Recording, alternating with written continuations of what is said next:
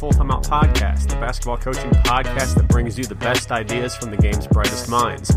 I'm your host, John Leonzo, and today we are joined by Coach Kelly Graves, the head coach of the women's basketball team at the University of Oregon. Super excited for what he shared with us. We're taking a deep dive into ball screen offense, and there's no better coach to learn from than Coach Graves in that regard. Before we do get over to the interview, I quickly want to encourage you to check out my website, leonzobasketball.com. On the site, you're going to find a bunch of videos, PDFs, just a lot of coaching material that's all designed to help you enhance your coaching and improve your team. Again, that's L-E-O-N-Z-O basketball.com, leonzobasketball.com. Would be honored if you took a moment to go out there and check out what I have to offer. And now on to our interview with Coach Kelly Graves. The first question that I want to go ahead and dive into, uh, obviously with your team, you guys are very ball screen heavy. I think you mentioned uh, the other day on Twitter that you guys set about 42 per game. Just kind of want to pick your brain as to how that became such a big part of your offensive philosophy. Well, John, first of all, thanks for uh, for having me on with you. I, I, I, lost you there at the start. Sorry about that. Oh, no worries. Just, there was uh, somebody was clicking in, but anyway, um, yeah, you know, it really, uh, you know, the ball screen. It's kind of funny. It's it's really popular now. A lot of teams run it. It's uh, that you know the basis really for for uh, all the pro leagues, but uh, you know, it's been it's been around for a long time. And uh, I, I remember when we first started running it, I was at Gonzaga. I was the head coach up there, and uh, I had a young young player come into the program named Courtney Vandersloot. And those that follow basketball know who she is. She's probably right now the best point guard in the world, and, mm-hmm. and was first team All WNBA last year with the Chicago Sky. And uh, anyway, I remember, uh, you know, just trying to figure out ways we could get her, uh, you know, some separation within our offense. And uh, and John Stockton, I used him as a resource. He would work out at Gonzaga you know, pretty much every day. And so I just started picking his brain, and he was telling me some of the things that uh, that the Jazz ran, and and it kind of took off from there. We didn't completely jump into ball screen, you know, all the time, kind of the the ball screen motion that we run now, but. Uh, but we ran a lot of middle ball screens for and tried to isolate her on the on the side as well. And um, you know, when you have a special talent like that, you know, you try to find ways to uh, you know, to enhance her her abilities. And so that's uh, that's where it started back in about 2008 for me. Awesome. And prior to that, how how did you guys play? Was it a similar type of open attack, more based on the dribble, or was it more of a passing dominated game? And then did the success that you had with Courtney kind of completely alter your entire offensive philosophy? What was what was that process like? Well, it didn't completely alter you know, alter the way we play. Uh, you know, I've always been an offensive coach. My teams have always been very strong offensively.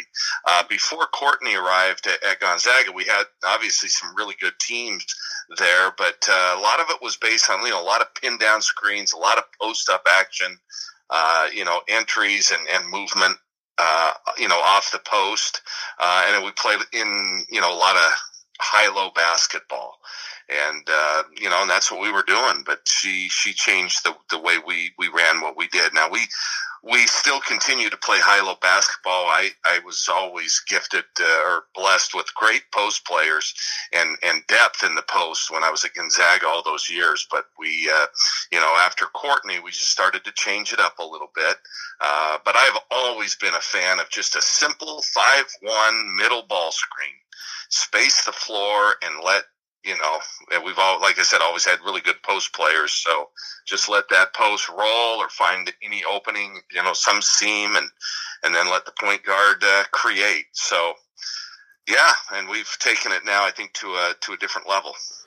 Without a doubt, I know your teams at Oregon have been very fun to watch and study and certainly execute the pick and roll really well one of the questions I have for you, you talked about special guards like Courtney and certainly Sabrina uh, most recently, but also having dominant post players. And lots of different coaches teach pick and roll lots of different ways. But for you, is it more about the role player getting the ball and finding that seam, or is it more about the ball handler? And how do you kind of frame the balance slash decision making of the girl with the ball?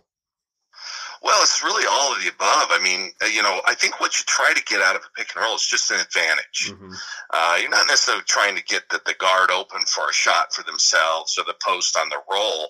Uh, you know, oftentimes just to create an advantage so that you get the defense scrambling a little bit.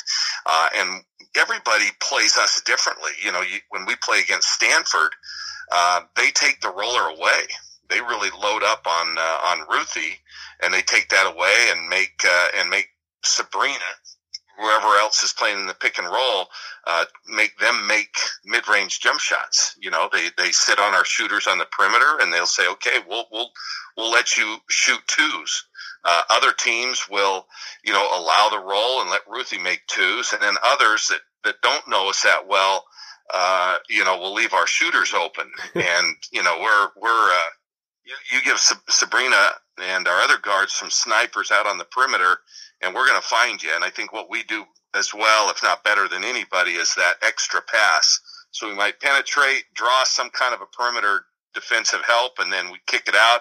And as they rotate to that shooter, we find the next one. And I think we're as good as anybody at that. So, yeah, you know, it just kind of, like I said, you're just trying to create a, a, an advantage and put the pressure on the defense to help. And, and then that's when, you know, things start to, you know, start to work for us. Um, we've become pretty adept at it, you know, and you mentioned Sabrina, but before her, we had Maite Cazorla. Mm-hmm who was really a, a, master of the pick and roll. You know, having come from Spain, she's and and played pro. You know, playing in those pro leagues uh, from the time she was 14 on. She really became adept at uh, uh, and and fluent in, in the pick and roll, and was really instrumental in helping Sabrina. Absolutely. And one of the things that you alluded to there is different teams in your league covering you guys a different way. Obviously, there's multiple ways with the guard, pick and roll. When you're breaking down your offense, um, whether that's, you know, as, as a five man game or even just a two man game, are you trying to get players like very specific solutions that they're looking for against certain coverages? Or are you kind of giving them some basic principles and letting them kind of freelance out of that?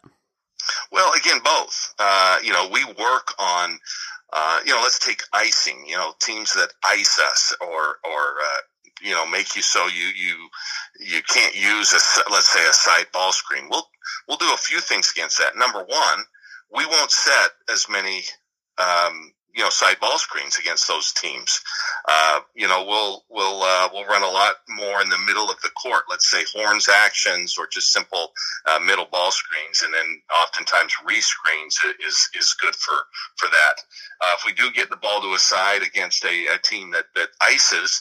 Um, you know, we'll run a lot of pitch actions. So instead of the post sprinting out to the wing to set the screen, they'll just kind of set up just outside the elbow, what we call the slot, and the guard will hit them, and then either cut back door if there's nobody on the uh, if there's nobody in the ball side corner, or they'll just rub cut over the top.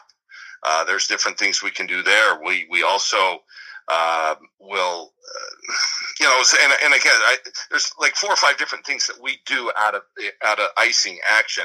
But to then answer your question, we uh, we'll drill that. You know, we'll we go against our guys every day and pick and roll. We try to break it down two on two or three on three.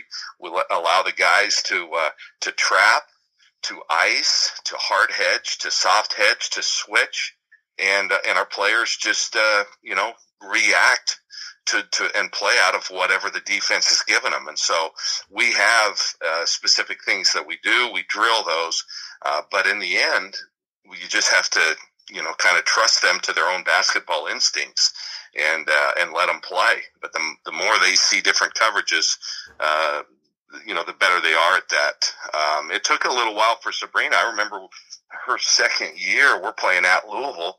Louisville was the first team that really just got out and trapped her hard. Uh, so now we have different things that we can do against teams that will will trap that ball screen and and uh, you know as we've and, and, with the talent that we've had we've seen every kind of coverage mm-hmm. so our kids are pretty familiar with it and know exactly how we want to counter each action. So two follow up questions I have then. Um, the first yeah. one would be. You, you have a player who's new to your program. Maybe they haven't been in a lot of pick and roll in high school, but they are a talented guard. Uh, talking about a ball handler here what are some of the base teaching points that you're trying to get her used to in order to be effective in pick and roll? Well, I think Sabrina's a good example. You know, Sabrina did not play pick and roll out of high school or in high school. They were dribble drive team. And so when she got here, she wasn't, uh, you know, very good at it, quite frankly. And uh, and thank goodness we didn't actually. She, you know, it's funny. She's she's won the last three point guard of the year's award. You know, the Nancy Lieberman Award, but we've never actually seen her as our point guard. Hmm. She's always been a combo. She she's so good in the in the pick and roll. She's so good in transition, and she's a great passer. And her assist numbers are obviously very high. But you know, Maite Cazorla really was our point guard.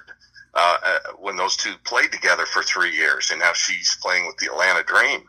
Um, so yeah, there's a, there's a, a learning curve uh, when they come in, but I'll give you three things, and this this came from John Stockton. I think some of the you know the players, the struggles that they might have are number one, they come off a ball screen and it's one dribble and pick it up, hmm. and and that that's a killer. You know, it, it's not good for spacing. It's not good for angles. What you're trying to get out of the pick and roll is number one, an advantage. Number two, an angle uh, you, you want to pick the right angle. So here's, here's the three things that I, I like to teach out of the pick and roll. Number one, okay, with the first dribble, okay, we call that a separation dribble. Okay. Uh, um, uh, actually, no, excuse me, a read dribble. So as you come off the screen, you're reading how the defense is playing. It's a hard hedge, a soft hedge, a, a switch, whatever. So, so we call, we call that just a read dribble. The second one is the separation dribble. That's the one that will get you. Let's say they're trapping. Your separation dribble might be a back dribble mm-hmm. to drag the, the, the, the trap away from the basket so that then you can find that next player. And then the third one is a scoring dribble, or you could call it an attack dribble. Uh, so a read dribble, how's the defense playing? A separation dribble, okay, if it's a soft hedge, you're going to separate them from your your primary defender. And the third one is that scoring dribble. So you might need to take the third one for uh, in the paint pull up jump shot for a, a better angle to hit the post on the roll, or that third dribble to draw, let's say, a, a help from a per, uh, perimeter player, so that then you can kick out to an open shooter. Um, so those are kind of the three things that, that, that we'll teach. But like I said, a one dribble pickup, that's death. You know, if two dribbles, you may not have the right angle or be in position to make a good enough pass. So sometimes it's that third dribble. I think it's just important to be patient. Be patient. Be patient. Let it develop. Um, wait for the screens, and that's an area I think Sabrina still has to, to work on. She is a great pocket passer out of pick and roll, but sometimes she doesn't wait for the screens. And uh, so again, be patient, wait for the screens, let the defense play you. Okay, so you can see how are they going to play me here. If you go too quickly, then a lot of that could break down. Awesome, thanks for sharing that. And then the flip side of that question is for the girl actually setting the screen. Um, obviously, I, uh, my first question is: Is she setting that screen with a certain angle in mind, or is she maybe just trying to hit a certain part of the on ball defender's body? And then, how are you having her roll to the rim? Is it more of like a run out of it, or more of a traditional roll? No, we run out of it. Gotcha. Yeah, we, we, we don't really roll. I guess we still call it pick and roll, but uh, yeah, I think uh, sometimes the, the officials, if you roll, they, they think that you're shielding the defender mm-hmm. uh, from getting through, and they can oftentimes call you for a foul, an illegal screen, or something. So, uh, so we uh, we just pick and go. Um, um, let's see what else was your give me what what was the other part of that uh, yeah that just, question just kind of asking are you asking the screener to set it at a certain oh, angle yes. or more of just make contact or what are those baseline rules yeah, a couple of simple things. Uh, we, we just want our uh, the screeners back pointing to where you want them to get open. Mm-hmm. So let's say it's a side ball screen. You know, you've you've brought the ball up the floor. It's a transition, kind of secondary secondary transition here. You reverse it to the trail post, and the trail post swings it to the opposite wing. They follow that pass into a to just a simple wing ball screen. I think too many times the, the, the the posts run straight toward the basketball or straight toward the defender to set the screen, and their back is still pointing to half court. Mm-hmm. I just find that's easy for that defender to slip through. Yep. So we like our, our, let's say, our trail post to take a step or two toward the basket and then angle over to the wing, so it's more of a flat screen, and their backs are pointing to the elbow area. Because isn't that really kind of where you want that that guard to get, uh, you know, to be able to attack the elbow area. Uh, that's where a lot of good things will, will happen. So, yeah, so just a general rule, have your back facing um, you know, the area where you want that, that guard to get open. Uh, secondly, I think just a good solid base, you know, they're, they, they come down pretty hard if you're, if your feet are out too wide. Mm-hmm. Um, you know, we like to X, we like to cross our, our chest with our arms and then, uh, you know, but, but stay low. Um, hold the screen. I think sometimes our kids will, uh, you know, they'll either slip it too quick or they, they won't just hold that screen. It just got to stay uh, in place. And then, you know, I know we have taught in the past where you just kind of straddle the uh, defender's legs, so make it look like a T. If you drew a line from the, the guard's defender and then drew a line from the screener's feet to feet, it'd be a T. So I don't know yeah. if that makes any sense. Absolutely. Uh, but that's uh, you know, those are just simple points I think that are probably pretty. Oh, excuse me. The garbage truck's coming through. I'm out here on my patio today. Uh, uh, but no, I think that's pretty universal. Um, you know, so those are some of the teaching points on that. But then there's a million and one reads. There's rescreen. We have our uh, our post uh, dribble handoff. We have our post dribble flip. There are there are different things that you can do outside of just the old traditional ball screen, you know, to keep the ball moving. And we've gotten better and better at that. So that, that 42 ball screens per game number that I tweeted out, those are actually screens that were used. Mm-hmm. We reject about 15 to 20% of our ball screens, and a lot of that's Sabrina. Okay, she uh, she uh, uh, rejects a lot, and then we also have about uh, eight to ten dribble handoffs and or dribble flips um, uh, per game as well, or pitches. Absolutely. And certainly, each one of those nuances gives the defense a new set of problems, and it can be a great Absolutely. way a great way to counter. Touch, yes. Touching on how those defenses play, is there a certain coverage that gives you guys the most trouble, or maybe a certain way that you are guarded that gave birth to one of those actions out of necessity? Well, yeah. Uh, without you know tipping our hand, I think sure. we've gotten pretty good at uh, uh, you know at countering most of what we see. Early on, teams that switched, we'd struggle with. But when we got Ruthie, uh, when she got here, hey, go ahead and try and switch on that because we'll punish you inside. I think, but, but we're used to that. We work on that each and every day. I think switching can be effective against most teams because most teams don't have a player like Ruthie who then can punish you inside mm-hmm. and post you up. So switching, you know, can, um, can be effective. I, I think icing, uh, has been effective. We've seen it so often now that that our counters are, are, are so good, it doesn't really affect us. But one of the things that icing does just takes you out of your rhythm and it doesn't allow you to reverse the basketball as easily. Mm-hmm. You know, uh, if you let us get the ball to the second and then third side of the floor offensively, we're going to kick your butt and we're going to get the shot that we want. Well, icing kind of takes that away. It makes you play on the first side of the floor a little bit more. So you have to be a little bit more patient, a little bit more in tune to what you're trying to do uh, to combat that.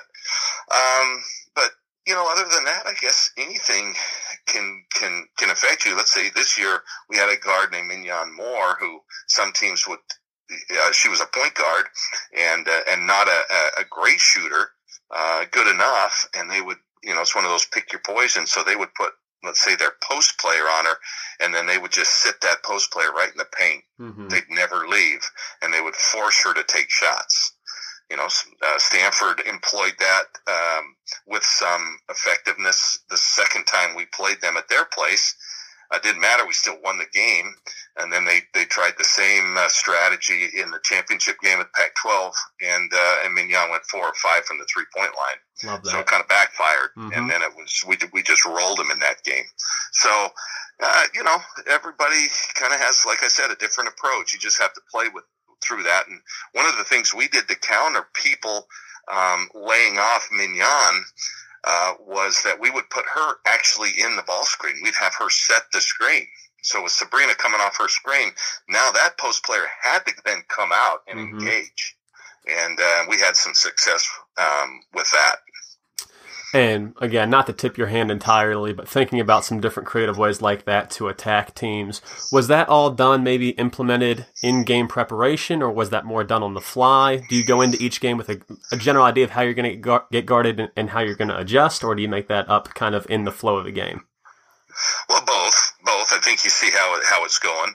Uh, you know, with the Minyon Moore thing, we weren't prepared for that. I, I didn't anticipate that. That was on me. We we uh, Louisville did that against us early in the year, and they were one of the two teams that beat us. Mm-hmm. And uh, and we just we just weren't ready for that. And um, you know, and then once we we saw it, then it didn't become as big a, an issue. So yeah, so we then continued to prepare uh, prepare for teams that might do that.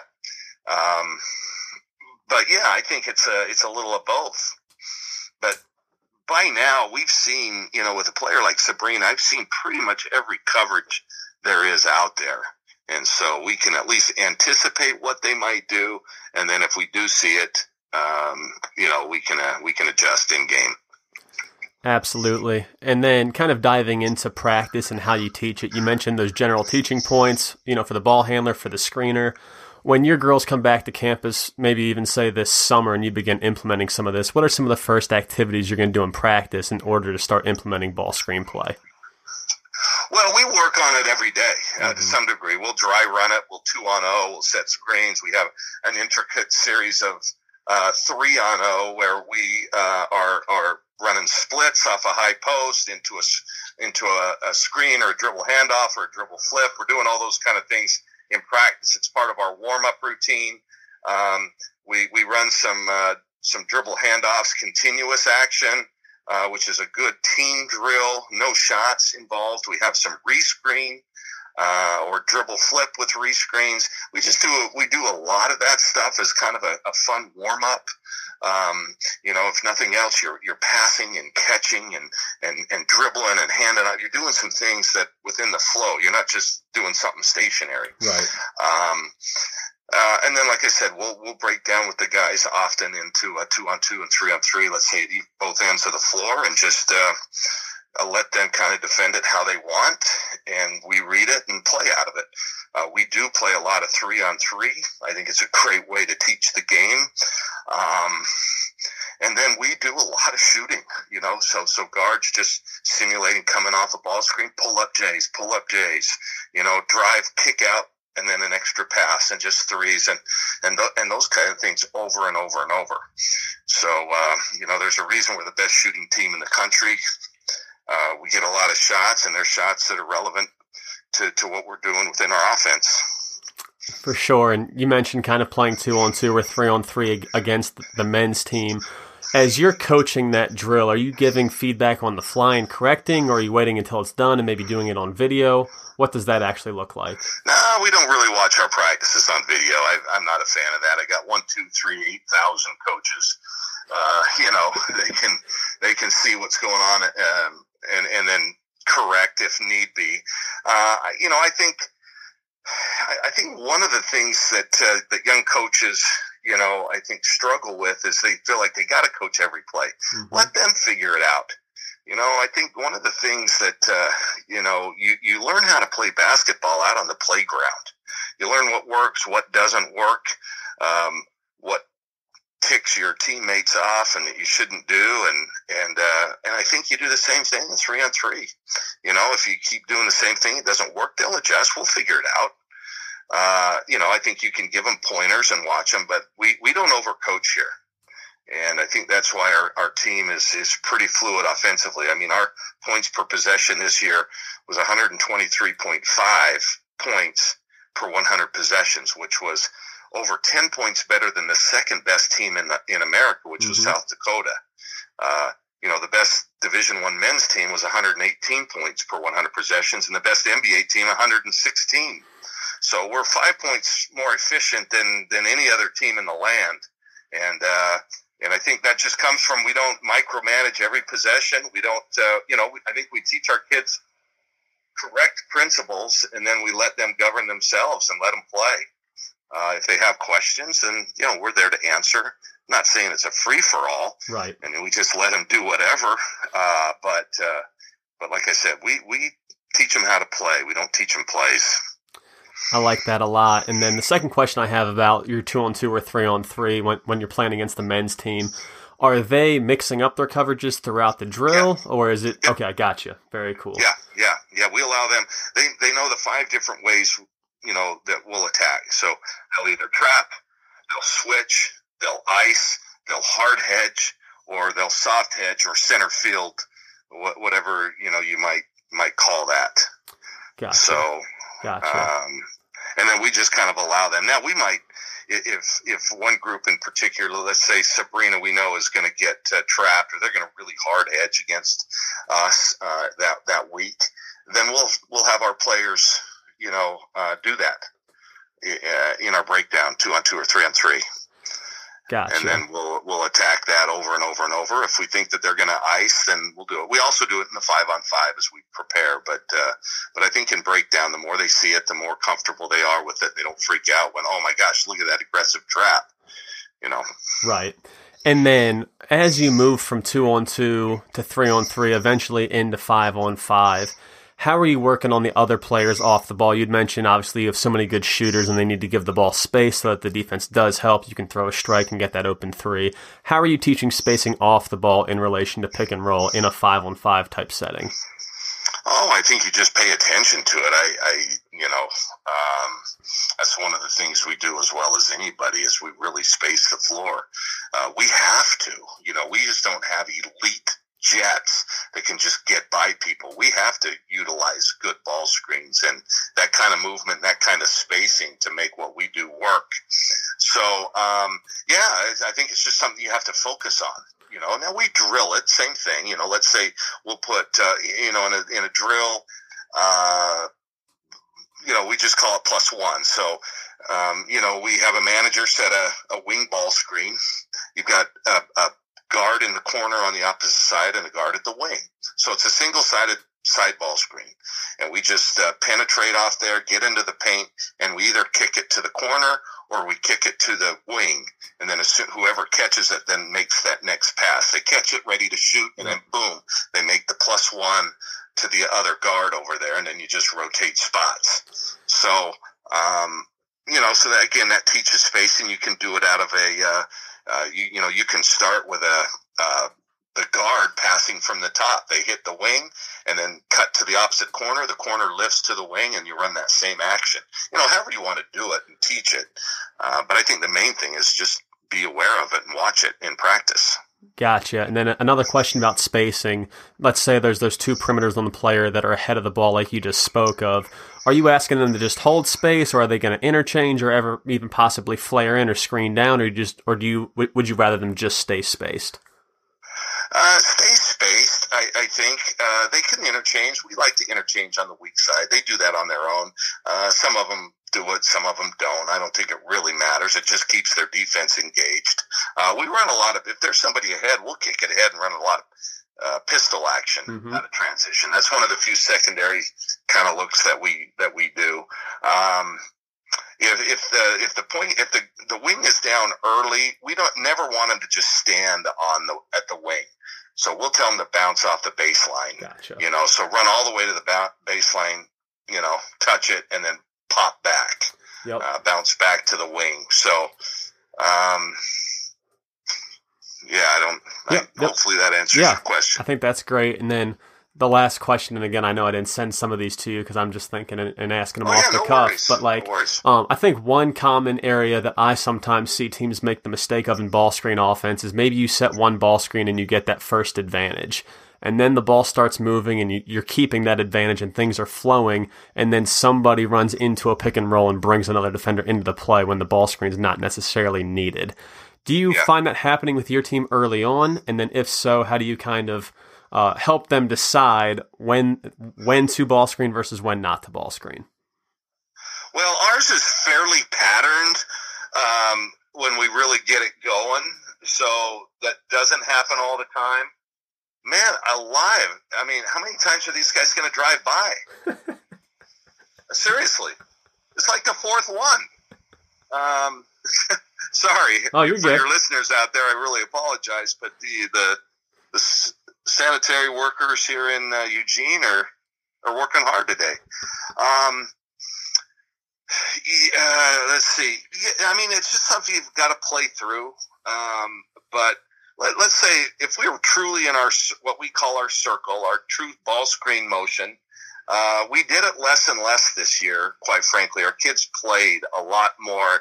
We set fewer ball screens, but uh, our basic motion is is that uh, we've got you know our our four our fours can always shoot.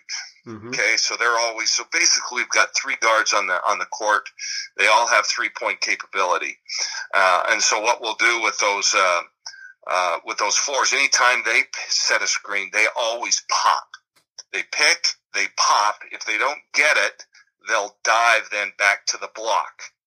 Our five will always duck in if they're on the weak side on any ball screen. hmm And so as they're ducking in, we're coming off a side ball screen and they duck in. If they don't get it, the ball's kicked then reversed to the other wing. Then that post will release. You know, they'll first pin and seal if they can. Yep. If not, they'll just release and go out and set that, that next ball screen. So we basically keep our, our fives and our fours on opposite sides of the floor. Now, when we get rolling, that's not necessarily the case, but Mhm. um, but if we need some just some good solid movement, things are stagnant. We're shooting too quick in the in the uh, uh, possessions. Then we'll we'll go to that and have it pretty basic. Absolutely. And you just made reference to shooting, you know, quickly sometimes or maybe not getting the shot you necessarily want. Are you okay with, you know, your team coming off maybe one or two dribbles and letting a 15 footer go off the bounce and kind kind of talk about your approach to shot selection versus, you know, there's some people that are way deep into it where it's either a three or a layup. Uh, obviously, take what you're given. Kind of where, where do you fall within that? Well, uh, I think what uh, what you look at the Warriors, the best offense we've seen in the last ten years in the NBA. Um, you know, they weren't all threes and layups. I mean, Kevin Durant made a lot of mid-range pull-up jump shots, and that's what made them just as successful. I, I like the pull-up. Uh, Sabrina shot over sixty percent from on two-pointers this year, and a lot of those were pull-ups. Uh, you know, in the elbow area, I, I'm fine with that. I'll take sixty percent two-point percentage all day. Totally. Um, you know, the three pointer is is obviously uh, a part of what we do. It's you know we don't shoot as many as you would think. Mhm. Um, you know, we're usually around twenty to twenty three a game. Early in the year, we were shooting too many threes, and that killed us. So the analytical people might say, "Well, no, those are those are good shots," and our shot profile would tell you that yes, those were good shots. But we weren't shooting it well for the first dozen games of the season. Right. So I thought because I thought we were shooting the three too early, we got better at it when we, you know, our percentage went up as we as the numbers went down. Um, I think you have to have a balance. I don't think it's an either or. I, I'm not totally sold on those analytics that it's either a three or a layup. Um, so I think you've got to have balance in your offense always. And then to answer your questions, yes, you don't want to if if it's a good shot, if they're in range, they're on balance, right, and they're open, shoot the ball. Absolutely. Shoot the ball. If you think too much about it, then you've got issues. You know, um, especially you know, I think women play a lot better when they're confident. And if you're always questioning their shot or whatever, then they, they sometimes can lose confidence. Without a doubt, and you know, you kind of mentioned earlier that you, as a coach, you don't want to overcoach. You want to stay out of the way. You want to let the players. Obviously, you give guidance, but you want them coaching them, you know, and learning for themselves. What does that actually look like in practice? Like, how often are you giving instruction versus your assistants, and kind of what does the flow of, of your coaching look like on the floor? Well, a, a, couple of things. I, I, I chatter a lot in practice. I do. So I'm talking to them a lot on the fly. But here's what you'll you'll be shocked at. So it's it's kind of a statistical anomaly. So we were we led the nation in scoring this year at 86 points per game. However, we were 251st out of 351 in pace of play, Mhm. so possessions per game. So we're not just a run and gun up and down, throw it up quick. Um, you know, there is we, we play with a lot of patience and uh, and and we work for good shots. So Uh, and that's what I think has made us so efficient. So in practice, so you look at a team that scores 86 a game, you probably think, oh, they just run and gun. Well, in practice, we never go more than three possessions without a stoppage in play. Hmm. So we'll go five on five in a half court. We'll transition to the other end. We'll transition back. We stop action. Now, well, so, so, you, you know, that sounds weird. Really? You never go, nope, we don't. We keep it under control. But here's the deal. We will not, once action starts, I don't care how egregious the problem is or the, uh, or whatever we did, we will play on through the end of the sequence. I don't want our kids looking over all the time and getting, re, uh, you know, assurance that, oh, that was a really good possession. I might yell it, but we want them to play. So once the sequence starts, we don't stop it as a coach. We let them play through mistakes, etc. And then after the, the three possession sequence is over, okay, then we might address something if, if there was, uh, you know, something that we, we needed to touch on. So that's kind of how we've always done it. And, and it seems to, to work pretty well for us. So gotcha. And and and how much of your practice when you guys are five on five is done in the full court in that three possession format versus just playing in the half court? Yeah, um, you know, maybe fifteen to twenty minutes of practice, maybe. Gotcha. Uh, you know, and we're focusing obviously on our defense at that same time. We we don't go up and down as much as you might think. We spend a lot of time on position breakdown. We spend a lot of time shooting you might run the best sets in the world, but if you got kids that can't make baskets, then you're going to have issues. Mm-hmm. So we spend a lot of time shooting, and I, I go to a lot of practices, both high school and college. When I'm recruiting somebody, uh, you know, I'll call one of the local colleges, and I've been to top ten programs, and I've been to D3 schools. Uh, I've seen it all, and the one thing I, I would say generally, teams don't practice shooting enough. Yeah, it makes up for a lot of weaknesses. No doubt. So, so spend more time in, in practice shooting. We spend a lot, and uh, and not as much on full court stuff as most. And how long would you practice normally? And then of that time, how much of it actually is devoted to shooting? Um, man, I, I would say uh, 35 to 40% of our practice is shooting. Gotcha. Uh, in some form or fashion uh, whether you know some time drills that they could be stationary. I think stationary shooting has its place as long as it's timed or it's competitive in some way. Mm-hmm. Uh, don't just let your kids get out there and just stationary shoot with you know mindlessly. I think there's got to be a goal. Uh, you're you're competing against the other team or your other player or you know whatever the case may be, or against the time. Um, we do a lot of position breakdown, so game shots at game spots, at game speed kind of stuff. Um, and then we'll do uh, just a lot of three player shooting. So, uh, you know, you throw a manager, a couple of balls, a couple of players, and you just, you know, they, they, they work on their game shots at game spots, and they all know what those are. Um, so yeah, I would say at least forty percent most of the, most practices, and then we go. I don't know two two and a half hours, you know, before games start. Then we really scale it back. By the time we get to Pac 12, if you take the stretching and all that stuff out, you know, we're, we're going an hour and 15 to 20. Gotcha. So, gotcha. Ruthie and Sabrina don't really need to run that many pick and rolls, you know, in practice. So, yeah, we, we keep it short, and I think our kids are fresh at the end of the year. That's, I think, been one of our MOs over the last several years. We play our best basketball because we're fresh um, down the stretch. Absolutely. And then a couple final questions, kind of steering the conversation back into uh, just ball screen play. You had mentioned earlier that one of the biggest mistakes people make is taking one bounce off of it and picking it back up. What are some other common problems that players need to avoid uh, as they are learning pick and roll? Um, not using the screen. Yep.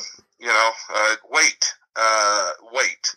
Or uh, I guess you just covered that, but I'm, i guess the other thing would be uh, you, you leave a big gap. You want to come off that screen shoulder to shoulder. You want to create advantage. And sometimes, you know, even Sabrina, as good as she is, sometimes she doesn't use that screen, and then she requires then a rescreen. Um, you know, and you want to avoid that if you can. Uh, I think the other is, uh, like I said, the one dribble pickup. I think that, uh, or even two dribbles, you know, create the advantage. Uh, and, and I think too many people are trying to get the screener open. No, the screener just, you just want to create an advantage with that, um, you know, with the ball handler. Um, and that's, that's probably uh, uh, about it, I guess. I mean, we kind of covered everything else. Totally. So. Uh, and then one final question, and again, share here what, what, what you deem appropriate. But you've you've mentioned rescreening a few times. Is that an automatic read or a call? Uh, like, how do you guys get into those rescreen situations? And again, how do you keep everyone on the same page to make sure the floor is spaced for that second pick and roll?